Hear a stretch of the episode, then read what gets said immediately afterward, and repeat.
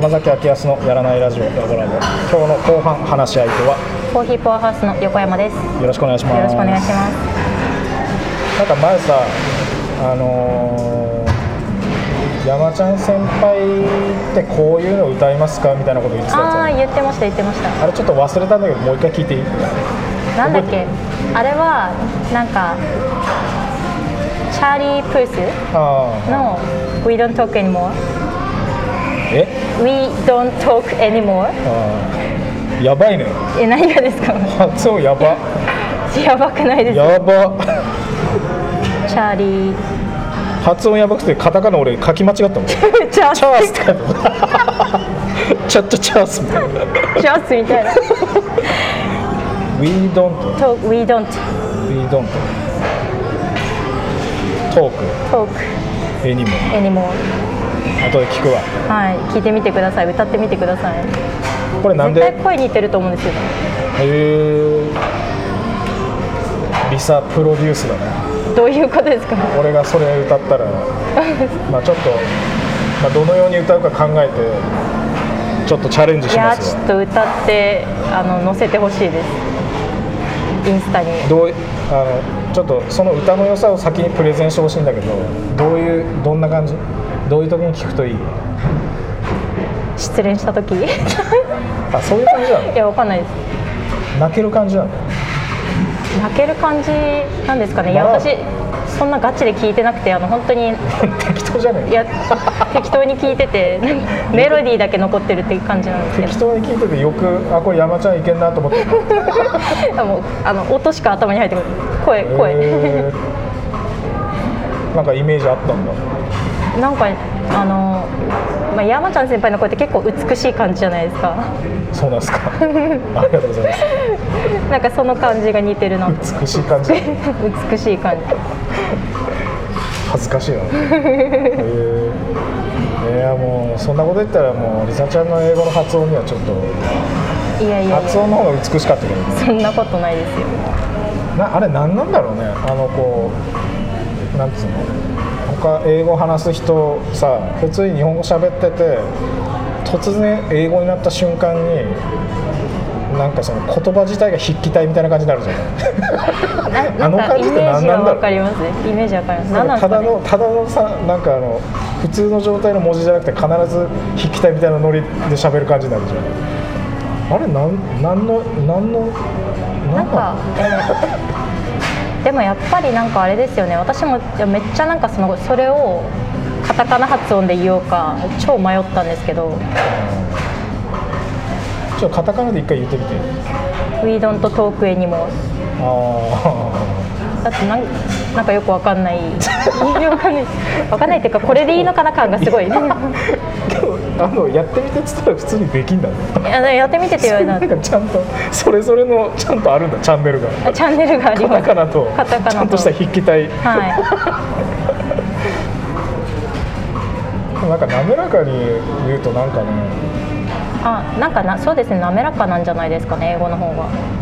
日本語そもそも滑らかじゃないからそうですかね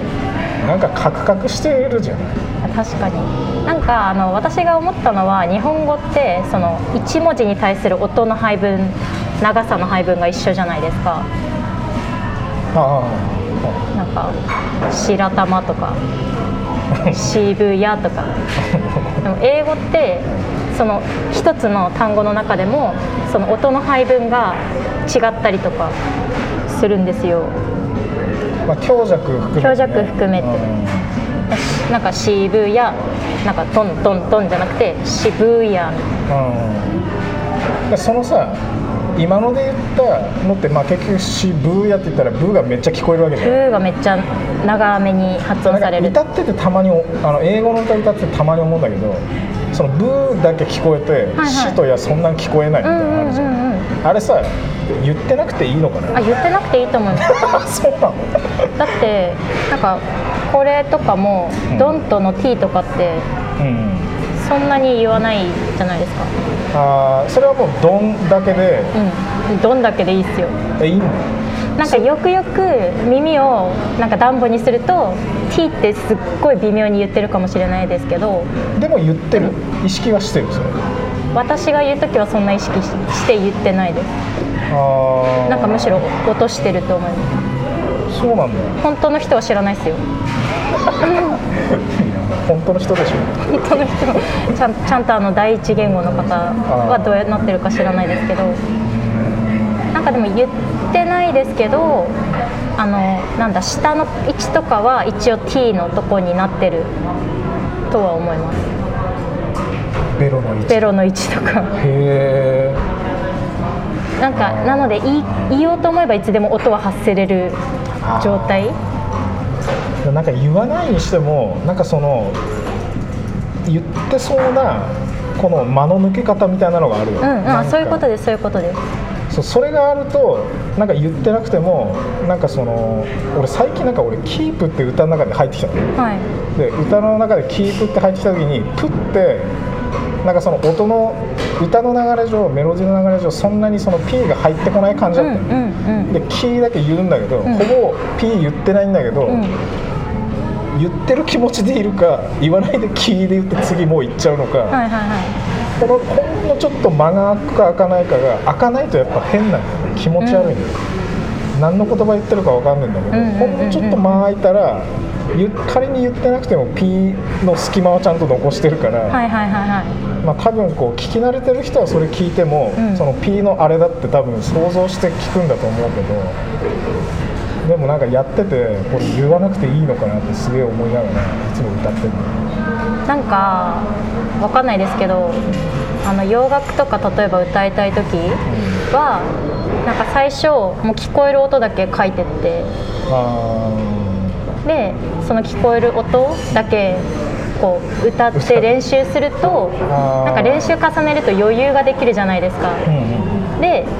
この間聞こえてないとこの間に実は P が聞こえてたとかうんもあるかもしれないのでそういう感じで練習していくとすごいそれっぽく聞こえると思います確かあとあれなんですよ最初結構全部発音しようと思って頑張りがちなんですけどなんか英語の場合って一音一音一生懸命全部発音するっていうよりはなんか本当にもうなんだ発音しなくていいとに、こうんもう面倒くさがって発音しない方がいいと思いますあとあのまあ母音、はいまあ、日本語あいうえおじゃん、うんうん厳密に言ったら母音って何種類あるのかなってたまに思うの英語なんかあれですよねああ」だけでもうんうん違うじゃん、日本語もでも文字にすると5文字だけですけど多分厳密に聞き分けるともっとあるんじゃないですかあーじゃあまあこうちゃんとこうなんか表になってないだけであそうですそうですだって普通そにういいうのはあるよ今の今の「あ」となんかヤンキーな「あ」みたいなのとか全然ちょっと違くないです か ちょっとちょっとさそれ例え下手じゃない例え誰ですかいや具体的ななんかも思いろつもかなろいのシチュエーションが別すぎ てさその人としての属性が全然違すぎてさ怒りマークついてるしその案にムカつきマークもついて語尾超上がってるしそうあのちょうどいいなんか例が思いつかなかったんであのヤンヤンキーが出てきたんで多分たくさんあるよねたくさんありますねちょっと考えときます確かに漫画とかにもあの「あー」とかってヤンキーであってもなんか点々ついてるあついてますねあんな感じよね あんな感じだと思います確かにあで後半は、えーちょっとオーストラリアって前半もちょっとお話出たんですけど、はいはいはオーストラリア行ってた時の話とかまあ後半本当好きにいは話す時間なんい無茶ぶりなしででよりえ わかりました、わかりましたえー好きと癖ですどうぞ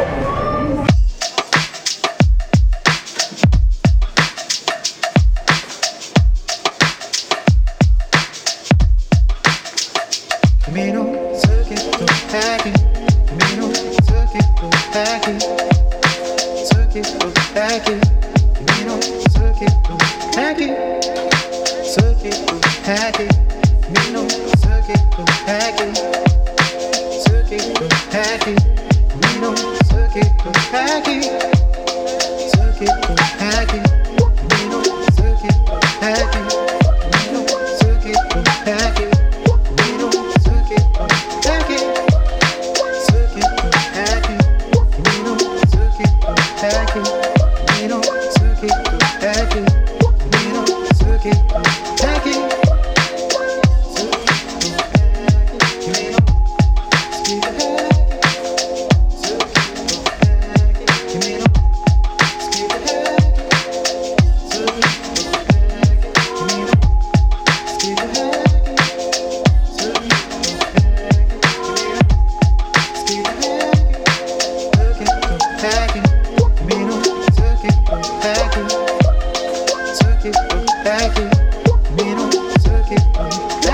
circuit through packet,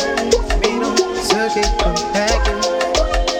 circuit through packet, amino circuit through packet.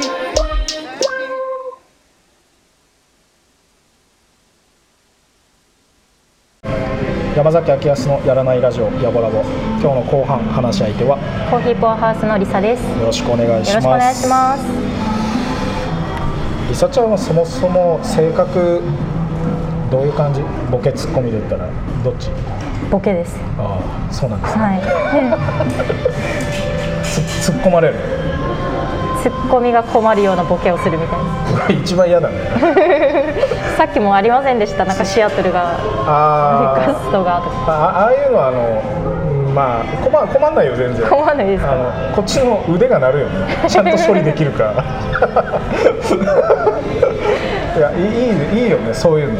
いいっすかねなんか、ね、狙ってボケられたりするとなんかそのあざとい感じがしてなあんかそのレールに乗った感じがして突っ込むの嫌だなってちょっと思うもんねあの狙ったやあ私あのリアルボケなんでつ一番いいですね一番いいっす一大番丈夫ですタッチはタッチ悪くないですドキュメント感が強くなっていいですね一番コメント感とはわざとらしいバラエティーとかになると嫌じゃんああ確かに確かにボケてますよ、はいそんな素人がやってるのにさボケてますよみたいな感じで嫌だよねえずーっと小中高とかも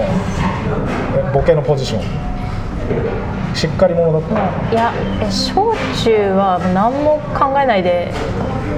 生きてきましたねえ考えてました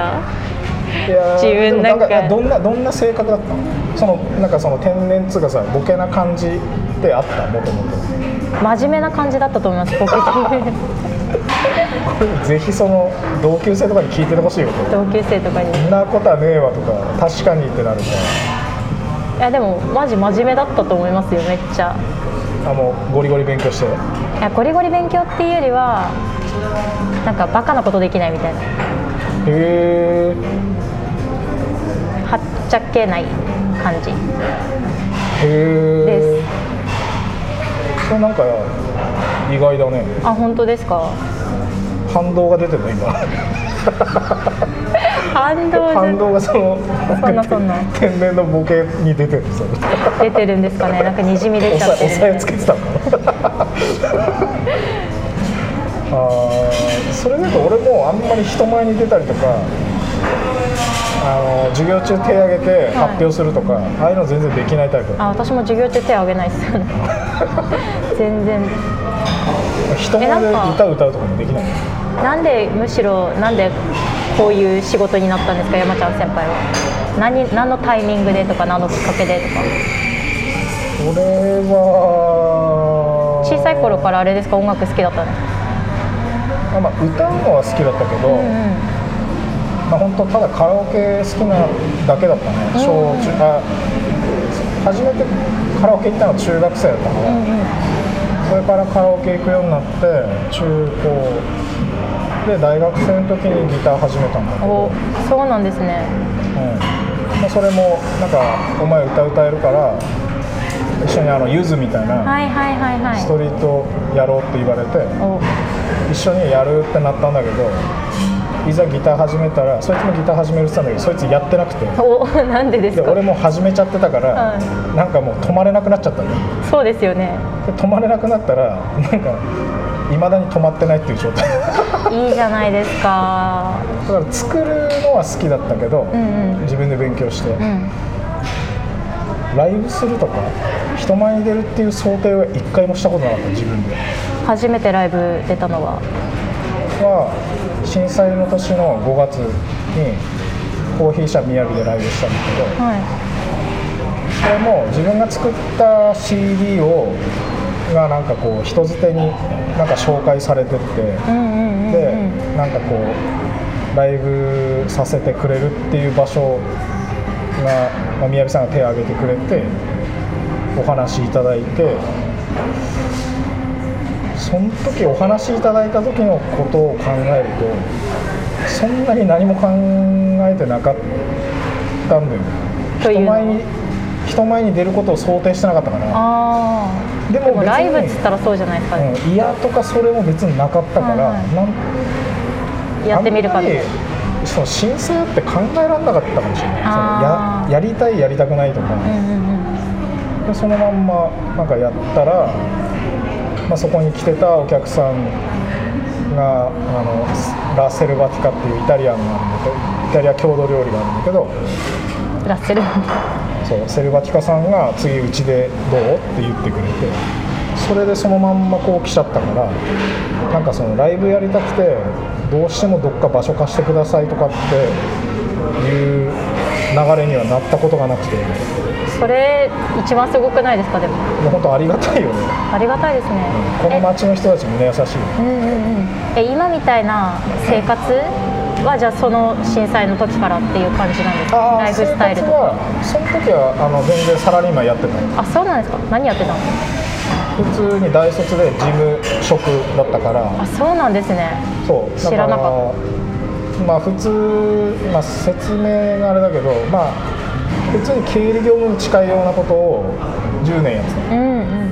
んだから本当に歌だけになったのはここ3年ぐらいかなじゃあそのサラリーマンの時は自分の休みの時にそうそうそうライブ出たりとかってんいう感じだったんです、なるほほほどぼ毎週土日あんま休みなかった週7じゃないですか本当そんな感じだったまあでもね好きなことだったら別にそうそうそうなんか仕事って感じじゃないですもんね20代だしそうでなんかあのそういう音楽もあるから、うんうんうんうん本当にギリギリのバランスだったけどちょうどバランス取れてたからうんいろいろストレス溜まったりして、うんうんでも自分の好きなことやってるから好きなことやってるのもなかなかこうなんつうの心身ともに疲れることもあるんだけど、はいはいはい練習していかないといけないからさそうですよねまあ、でもそれはずっとそこそこ10年ぐらいはそのまま回ってたんだけど、まあ出るだけだと別にもう困んない状態だったから、まあ、向上心を考えるとなんか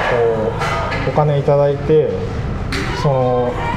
出るっていう流れにしていかないとなんか続けて生きづらい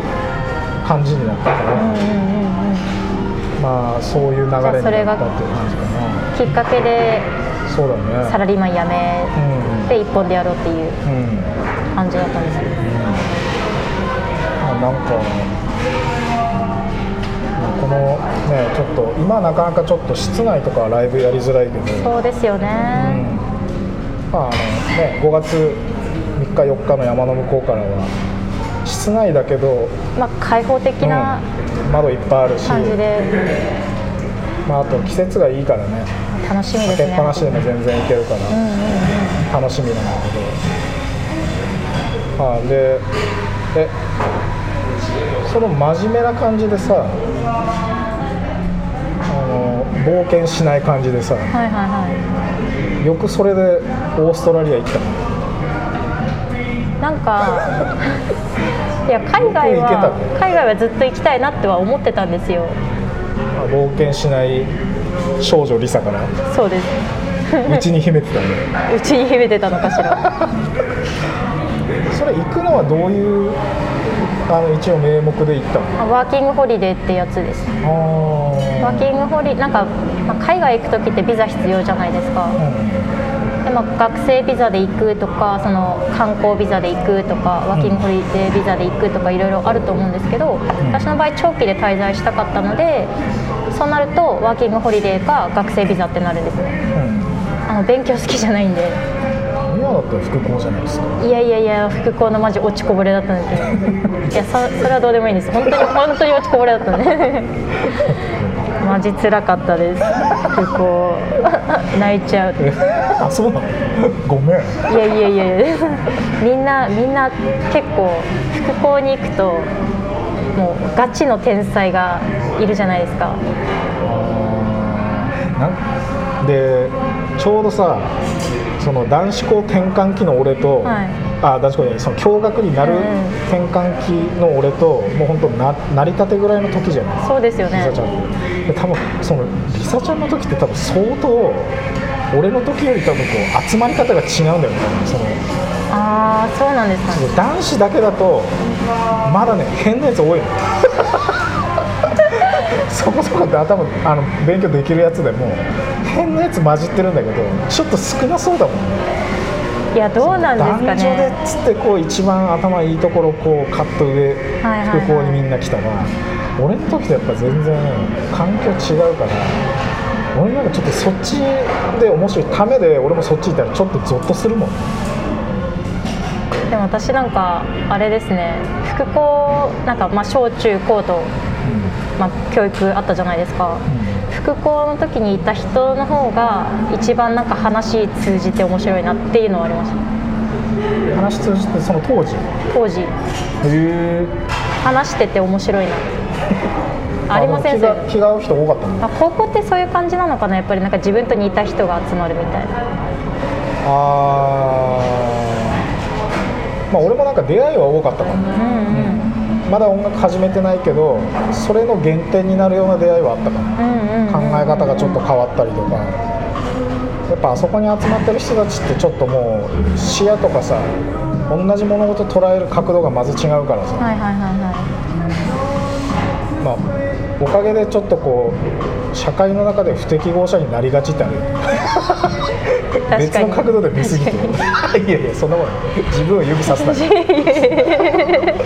やー私マジで絶対わかんないですけど会社で働くの向いてないなと本当いにやだってなんかまああの臨時でこう勤めたりとかいろいろあるじゃない、まあそうですけどね、まあ、全然大丈夫でしょ大丈夫ですかね何の話してたんでしたっけ オーストラリアよオーストラリアの話ですねで結局何であで結局ワーホリでワーホリで行行っったんてですねそれ何年ぐらいいたの結局2年半くらいいてましたねいてましいてました たなんで関西でなんかいろんな人がいてました、いろんな人とあのオーストラリア行った時には友達とか日本人の友達とかもいろんなとこから来てるんでいうん、混ざるんですねああその時のその時の思い出していてました出ちゃっあなんかもう本当ミックスですねさすがにちょっと福島来て鉛がこっちの鉛が復活してきたんですけどたあー自分のラジオとか聞いててもすげえなまってるなと思うあ本当ですか一応ね一応切ろうとすれば切れるのはいはいはいえ一応言っとく切切ってみてくださいいやいやいやいやいやそんなんなんかなんか俺じゃなくなるみたいなそんななんかいやちょっと今のは多分切れますよって言ったけど不安になってビビっ ちゃったいや じゃあこっそり練習しといてください多分多分なんかね切れるんだけど、はいなんかちょっとこうそれ切んなくちゃいけない状況とかになんないと切れないかもああなるほどこんなんなんか自分でやってるアリューのラジオなんですよこんなん真面目にそんなキチキチ喋ってたら気持ち悪いじゃん気持ち悪いですかね気持ち悪くない確かにこんなんシャキシャキ喋ってたらさ こういうねリラックスした感じでそうそうそうそう喋った方がね何も前自前のところでシャキシャキしとんねんからそれで何でしたっけで2年半オ年半ーストラリア行ったんでしょはいそれはいいる間どういうことしてたのあずっとコーヒーの仕事してましたそれだってさオーストラリア行くし行くってなってきうーん行きたいっていう時はまだコーヒーにはまだあれなのあやってなかったですあーで行ってオーストラリアの地着きましたっていう着いた瞬間でもまだコーヒーはあるの着いた瞬間はあの語学学校のバリスタコースっていうあでもバリスタコースにバ行リっスたのタあそうですそうですで1ヶ月くらいコーヒーのお勉強をしてであと仕事探しって感じですへーえお本当にコーヒーに興味持ち出した瞬間ってどのポイントなんですかコーヒーに興味持ち出した瞬間はだってキリンのファイヤー飲んでたで しょなんとかビートを飲んでたでしょそうなんですそうなんですまあそれもいいんだけど、なんかあのそのオーストラリア行くじゃないですか、うんでバリスタコースとか行くじゃないですかでその後仕事始めるじゃないですかでもなんか1年くらいはなんか私そんなに興味なかったんだなって今思ってえなんで決めたのそのバリスタコースをあのコーヒーの仕事したかったのあででもそれはしたかったのあしたかったので決める時点で決める時点ででもなんかコーヒーってめっちゃ深いじゃないですか、まあ、どの仕事とかもそうなんですけど私あの行ってバリスタコース受けてる頃はなんか本当にもうラテアートできればいいやって思って行ってたんでああラそれテアートのうんが、まあ、仕事でできればいいかなって思ってやってたんですけどでもなんか実際仕事し始めるともっとコーヒーについて深く知らないとなんか自分の本当に働きたいようなところで働けないんだなって思ってそこから勉強するようになりました。ラテアートに興味持ったのはいつからラテアートに興味持ったのは大学4年生の時に短期留学でシドニーに行った時があってそれが一番最初のそオうですねーストラリア、そうですねそれあーあじゃあその時実は一回挟んでるんですようんへえそれで現地で見たんだあそうですねその時までは全然知らなくてこういうのがあるっていうのもあーあじゃあそれでそのバリスタとかに興味持ったんですそうでへすえその時のってやっぱ感動したのすげえって思う綺麗美しいみたいなオーストラリアはなんか本場って聞くもんねコーヒーそうですよね結構コーヒー飲む人口が多いのでカフェとかもめちゃめちゃ忙しいですもうでもその時点でやっぱかなり興味あるもんねであのその時短期留学でシドニー行った時は大学4年生でもうあの帰国したら就職しなきゃいけなかったので、楽しかったんですけど一回一旦帰ってうん、うん、正社員って感じだったのでであー正社員も全然コーヒーとかじゃないんですよまあ一応ね一応大学出たしそうですそうです新卒だしねそうです勤めてそういう感じですあで3年くらい温めといーてうんうんでワーホリ行こうって思って温め期間はその情熱は消えなかったんだコーヒーへのですか、あ消えなかったですねあの結局なんだろうその時はコーヒーやりたいももちろんあったんですけど海外で生活したいっていうのが大きかったんであーちょっと短期で行ってみたらやっぱり行きたいなって思ったんだ長長期で住んでみたいなって思ってへえ短期だとどうしてもちょっと旅行っぽい感じ出ちゃうじゃないですか、なんかプラスは回りたいとこ別だよ回りきれなかった、うん生活ともちょっと違うかなって思って、はなんなら、ね、働けないし短期で行った時は。あ実際にそこに住んで働きたいなってはずっと思ってたのでー実際、まあ、2年半ぐらい生活してみて、うん、大きくまあなんか感動したことが大きく変わったこととかある大きく変わったことはなんかもう本当にわ嫌なことにノーって言えるようになりまへしえ日本人が下手そうなた 下手そうななんか別になんかもう相手にどう思われてもいいやみたいな感じのマインドセットにはなりましたねなんか自分が無理してなんかもうイエスマンになって引き受けてなんかそれが嫌なことでも結構みんなやりがちじゃないですかまあ、あとなんだろう日本人ってめっちゃ気使えるから例えば、まあ、ちょっと今しやってる仕事が、まあね、仕事してる人とか、ね、バイトで仕事してる人とかでも、まあ、結構嫌だった時にでも私が辞めちゃったらなんかこんその会社があー困るだろうなとか回らないだろうなみたいなねそうそうそうそうそうそうでもなんか別になんだろうオーストラリア行ってから私が辞める辞めても会社って潰れないなって思って。あもしかしたら一時的に困るかもわかんないですけどー、うんでもその、まあ、辞める人って絶対出てくるじゃないですか、ね、あの早かれ遅かれ私はそれをマネージするのが店長とかマネージャーの仕事なんじゃないかなっていうマインドセットになってからもう自分が嫌だったら無理して働かないようにしようって思いましたねそれってなんかそういう価値観というかを教えてくれるような出会いがあったの教えてくれるような出会い普通にどうなんですかね暮らしててなんか肌感覚というかちょっとずつそれに気づき始めたっつう話あそういう感じだと思いますへえかっこいい諭されたわけじゃないんだ諭されたわけではない君気遣いすぎだよなんて言われたわけじゃないんだでもなんかなんとなくそのまあメルボルンに行って日本人の人もいるし他のアジアの人もいるしアジア人じゃないヨーロッパ人とか、まあ、カナダとかイギリスからワーホリで来てる人とかもいる中でなんか日本人気遣いすぎかもっては思います他他の人たちが、まあ、嫌だったらなんかやめるっていうのがなんとなく見てきたっていうのもあるかもわかんないあ見ててそういうなんか今まで見てた気づ気遣いの場面を全く見なかったんだよそうですね 周りの人たち見ててなんかそれがなんかだんだんなんかふよく見るようになってなんか必要以上になんか自分をなんか苦しめてまで気使わなくていいのかなっては思いました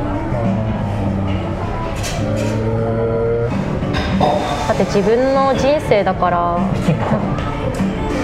そうじゃないですかーそうやなオーストラリア行こうかな俺も 行ってみてくださいオーストラリアであのギター弾いて結構あれですよなんか路上ライブみたいな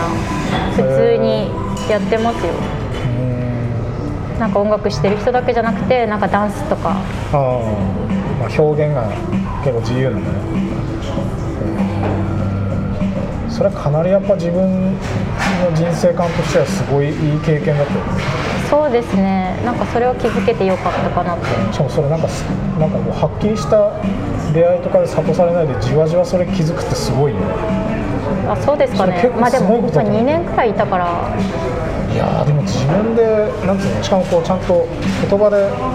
説明できるぐらいさ自分でそれなんつうの内省してっつうか、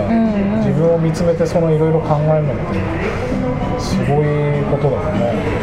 まああとなんかやっぱり言わないと伝わらないなっては思いましたねへー何でもそうねなんか日本人からしてみればなんかあんまりガツガツ言われるのちょっと嫌じゃないですか私はっきり言いすぎるとまあ空気読めないとか忖度にねでも言わないとなんかその人がそれを不満に思ってるとかってもうないことと一緒だなって思ってあー存在しないその不満はみたいな。そうだね私だってあの、まあ、引っ越ししたんで、まあ、うんお家見に行ったりとかうんしてたんですけどその時に、まあ、知り合いの方とかはあなんかここの家にね住んでる別の人がなんか外のなんかモーターかなんかの音が夜めっちゃうるさいんだよ ねって内見の時ってそれ分かんないじゃないですか。うでそういう情報も入っててでなんかまあ不動産屋さんになんかこういう風に言われたんですよねって言ったんですよ、そのモーターの音がうんうるさいらしいんですよみたいなこの家みたいな そしたら「えそうなんですか?」みたいななんかそんなクレーム1回も上がってませんけどみたい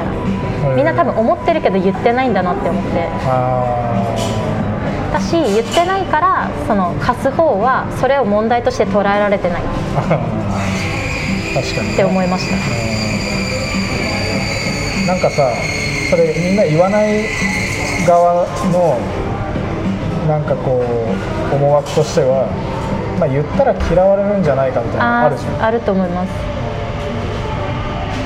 んでもなんかリサちゃんは言ってても嫌われなそうそうですか。だからすごくいや、なんかすげえ理由にしてううも裏で思われてるかもしれないですよ。あいつチみたいな。 うるせえなみたいな。外国の考え方としてはその裏で言われてたとしても裏だから、んうんそもそもその人にとっては存在してないものなわけだよねそうですね。言われてないのはそれで、んそれなだけの話だっつう感じなんだけど、ん日本人だってその裏のことまですげえ考えちゃいすぎて確かに。おも表の行動も変な感じになっちゃうんだよね多分ふにゃふにゃしちゃうっていうかあのねめっちゃ気を使えてるっていうことなんですけどね。人に対して。まああとその粋粋の文化だよね多分あなんでんすまかり粋な文化って。えーなんか言わずして思いやりの行動をとるみたいはいはいはいはなそのなんか言わない美学みたいないはい。うんうんうん。のはうまくその粋でできる人が多分少ねえんだと思うんだよね確かになんかあとあれですね私オーストラリアから帰ってきた時にゲストハウスに住み込みしててでその時もまだコロナとかじゃなかったんでなんか全然外国人の人来たりとかなんかスタッフも外国人の人いたりとかうん、うん、してたんですよでその時になんかすごいお客さんいてどんなあのまあ、ゲストハウスなので、まあ、ホテルの簡易版みたいな、んじゃあお金払ってお部屋に泊まるわけじゃないですか、うん なんか外国人の方でどこの国とは言わないですけどあのリロビーあるじゃないですかロビーロビーああの明日飛行機が朝早いからこのロビーで寝てもいいかってダメじゃないですかあすげえないやいや普通にお部屋空いてるけどんいやお部屋には泊まらないここで寝るみたいなすげえなそれ感じじゃないですかなんかありえないっていうか日本だとあそういうふうには言わないじゃないですかあうんなんかでもじゃあそのお客さんがあ結局なんかまあ逆ギレじゃないですけど、んもういいみたいな 感じへでー出てったんですけど、こっちだってね泊まらせるわけ泊まらせるっていうかそのロビーに寝かせるわけにはいかないんで、なんかそのお金払えないんだったらもううちではどうすることもできませんみたいなへえ感じでで結局なんかお金ないんですよね多分あなんか他の県に行った時に公園に泊まってたみたいなこと言ってた人だったん でへー寝泊まりを ななるべくおその泊まるコストとかを、うんあの抑えて日本旅行したいみたいな感じの方だったと思うんですけどでそれで、まあ、逆ギレして、 まあ、出てった時になんかスタッフの子が、まあ、アメリカ人とかだったんですけどアメリカ人ではないか、まあ、アメリカ人みたいな感じだったんですけど。いやーすごいねみたいななんかでもそういうワンチャン言ってみるメンタルって大切だよねみたいなダメ元で言わなかったらもう絶対それって起こりえないけど言ってみたらもしかしたら止まれたかもわかんないじゃないですか、まあ結局止まれないですけあどうんその姿勢大事よ姿ね勢があそう姿勢って言ってましたいへえやそのアティチュードすごいわみたいな態度姿勢がねその子あれなんですよなんか日本人なんですけど、英語の方が得意みたいな子だったんへでーアメリカとかにいて喋る時あれなんですよねゲストハウスにいた時はもうみんなルー語で喋ってますルー語英語と日本語ミックスみたい なやぶからスティック的なヤブからスティック的なへーでも言ってみるの大事だね確かに私別になんかそ分かんないですけどそれを言うことによってなんかお金が減るとかではないじゃないですか確かに気遣いすぎなだけが大半だもんね、あもしなんかそれを言うことによって例えばなんか自分が会社とか経営しててなんか自分の会社にマイナスになるとかだったら言わない方がいいと思うんですけど言う言うだけならただじゃないですかうん、でそこからチャンスが生まれるかもわかんないですし確かにねそういう姿勢は学びましたで、まあ、オーストラリア過ごして、まあ、しばらく、まあ、実家にいたじゃない、そうですねまあ、俺がちょうどリサちゃんと知り合ったタイミングぐらいだったけど、まあ、スタバで働いてるうんうんまあ、スタバでは最初俺的には会ってないんだけど、いまあ、山の向こうからだよねそうですねで会って、まあ、地元なりいろいろかぶるものがあってみたいな感じだったけど今は飯田で引っ越したよね引っ越しましたね何しに行ったんですか飯舘に引っ越したやつですかなぜになぜに飯舘という飯舘に引っ越したのはその地域おこし協力隊っていうのがあって、まあ、多分言葉知らない方も多いと思うんですけど私も最初知らなかったし何すんのその地域おこし協力隊っていうのは、まあ、ざっくり言うと、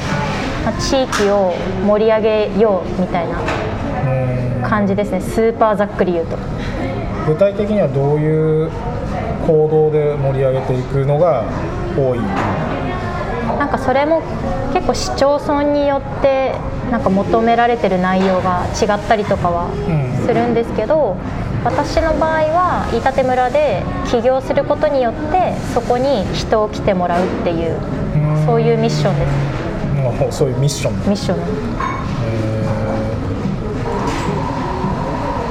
じゃあまあコアハウスとしていろいろこうコーヒーを通して飯田店に人が呼べるようそうですね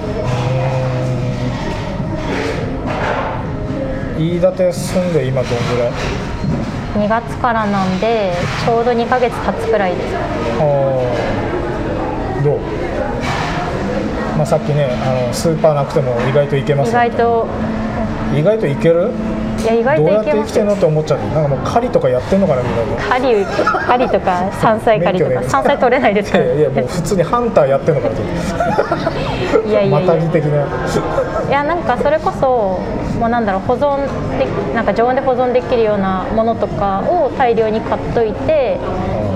まあ、野菜とかは道の駅で買えるのであそんな感じで生きてますーへ私こっちになんかね来る時とかもあるのでー福島そうです町そうにでねす、そうですその時に、まあ、食べ物買って帰ったりとかうんうんってやってると意外と生きていけますよなんか景色が変わるじゃない暮らしの景色がそれどうあの外の景色とかどうなんですかねなんかもう雪とか降ってたからあれなんですけど私夏の景色の方が好きかなって思ってなんとなくえー、夏が一押しなんだ夏がままだあの全然住んでないですけど空だって青くて綺麗じゃないですかで結構すごい緑とかになるじゃないですか山とか多いんでいやあれがいいなとまあ、あとあれですねなんか私は実家出れてハッピーですあそ こそこそこも結構あるあーまあねいろいろ気使ったりいろいろするからねいや私あれなんですよなんかもううちの母と父がめっちゃドアバーンって閉めるんですよはあはあそれが嫌なのそれ嫌なんですなんかすごいストレスでなんか静かに閉めてくれればいいのにもうあの扉重かったりして癖なんでしょ多分重くはないんですけど多分もうバーンって閉めるのが癖ででオーストラリア行く前とか、まあ、行く前って言っても多分住んでたの高校とかまでなんでその時何も思ってなかったんですけどなんかオーストラリアに行ったら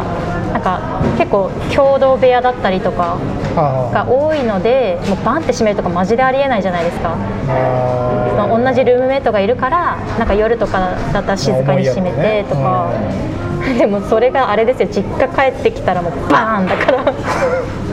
そあそこなのこですそこですすでも都度気になるよねなんか気になっちゃうと気にもうあれなんですよね何回か言ってるんですけど癖だからやっぱりなんかやっちゃうんですよねだってじもうもうあもう寝そうって時にもうバーンみたいなうんそんなでかいんだよえすっごい響きますうちまあ扉になんかかますしかないよねかましたんですけどうまくいかなかったですもう行動済みなん だでも行動済みなんですじゃあダメだよダメですねじゃあダメかまあ俺もなんか自分の部屋をスタジオにしてるから、はいはいはいレコーディングとかしてて母親がバーンって閉めたりするのよおおそういう時は取り直しですあもうダメそうダメかもうダメですもんねそこだけ切り取るとかできないですもんねまあなんか切り取ってなんか住む時もあるんだけど、まあ、大体はそうはならんから、うんうんうんまああとあのうちの母親ずーっとビール飲んでるのねうんあそうなんですずかーっとビール飲んでるからその缶を捨てるだけのゴミ箱があるのはいはいはで、まあ、ゴミ箱に缶がいっぱい捨てられてるところに缶を捨てるからすいごい音すガーンみるたいなあれもすげえ困るんだよねまあしょうがねえんだけどねしょうがないですけどね気使いますよね誰かと住んでると実家の実家の一室でスタジオにしてるからしょうがねえんだけど実家の一室がスタジオっていいですねかっこいいですね ただの部屋だけどねあのあれですかインスタに時々出てくるっていああそうそうそうそうそうまあ一応あの角度ではレコーディングとかしないんだけど、まあ、あの部屋うんうんうんうん飯田ってなんかいろんな場所でフォアハウスできるといいねそうですね田んぼの中とか そういうことじゃなくてうんうんうんあそうそうそうそうそう福島市もいいけどなんか飯田てもそれいいよねそうですよねあのーあいいいい建てねあ言いたて言いたていやでもいやわかんないですよ音声的になんか音って変化するじゃないですか英語も日本語もなんかなんで変化するかっていうとそれその方が言いやすいからじゃないですか結局確かに建てってちょっとなんか言いづらいんだよねなんかそこ「だ」にしちゃった方なんがか丸みを帯びるよねちょっと全体的に言いやすいじゃないですかねねなんか負けた感じしないしますなんかさ一人やっぱそう多分言いやすいんだと思ううよ、んうんで何人かで喋ってて正しいのは言い立てって分かってんだけど誰かが言い立てって言った瞬間 にそれになんか負け出すんだよねわかります最初縦で頑張ってたんだけど頑あー頑張ってちょっとそうそう濁る方に寄せられてやっぱてりあですねてか頑張ってるってことは言いづらいんですねそれそう多分ねうんなんかしっくりだって、うんまあだってそう白玉白玉は違うか 白玉はさっきから白玉出 る白玉食べたいよそうえな何なんなんかあれなんですよその音の変化の例として私白玉と か本棚とかあー扱ってたね本棚も本と棚じゃないですかうんでも一緒になると本棚じゃなくて本棚になるじゃないですかあ言いたてもそんな感じですきっとーあー本棚だとね本棚じゃないじゃないですかなんかちょっと言いづら英い語っぽいもんね言いづ らい英語っぽいです本棚とかサンタナとかみたいなサンタナとかそういう地名ありそうですあーやっぱ、まあ、え英語もあの滑らかにやるじゃないけどあれのちょっとしたことが一応日本語でも起きてるねそうですそうですちょっと滑らかにするっていうだってあのバターとかあるじゃないですかなんかアメリカ人言ってるの聞いてるとすごいバダーって聞こえます今度聞いてみてくだあーさいレターも T T じゃないんだよねあそう D になってたりとかあーもうなんならちょっとラ行寄りだもんねあ本当ですね確かにそれはあるよな発音の話いいね発音の話今度取りますかちょっと今度それ別で今度別で取りま発す音の話いいね需要があればとうん、いやあるある俺があるからあ本当ですか飯舘なんかぜひねこれからいろいろコーヒーのイベントとか、まあ、山の向こうから含めていろいろあると思うんでぜひ来ていただきたいんですけどまずは5月3日と4日の山の向こうからマルシェイベントにお越しください、場所は、えー飯舘の道の駅の近くそうですねだけど、まあ、あの草の草の幼稚園、うん草の小学校、跡地うになりますのでぜひ山の向こうからのインスタかコアハウスのインスタんあかあ山と崎のイン私スタはあれですね言いたあてそ情うだ報っていう言いあたそのインスタ名前なんですか言いたて情報そのまんまです言いたて情報はいあそれは濁らないのねどこどこ濁すんですかだ言い立てだあ一応そこは 一応あの公のやつだまあ発音は発音はお任せするんであー言い立て情報読みとしてはねで読みとしては立てる言い立て情言報いたて情報っていうインスタのアカウントがあるんですねそうですね言い立てグラ言い立てグラムじゃない 混ざっちゃいまいいねいいね言いした立てグラム言い立 そてれグにラムしまにすしたらしい そうしますか言い立て村のグルメ情報とか観光情報、まあ、あとイベントとかうんうにんついてそのアカウントから発信しているのでははいい言いたて情報言い立て情報をぜひ検索してちょっとフ言いォ立てログーラしムになるかもしれないていただければと思いますお願いしますえーじゃあ最後にですね、はい今日のラッキー白玉はラッキー白玉どこで食えばいいかなどこで食ったら運気上がるかなデニーズのおお抹茶パフェのえー、お白玉おをあわかりましたいや今日食べのたラことッないキけー白ど玉えそうなの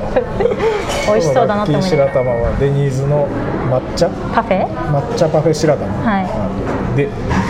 えー山崎明康のやらないラジオやぼらぼ今日の話し相手はいコーヒーコーハウスの横山でしたあ長い時間ありがとうごりざがいとうごまざいしましたた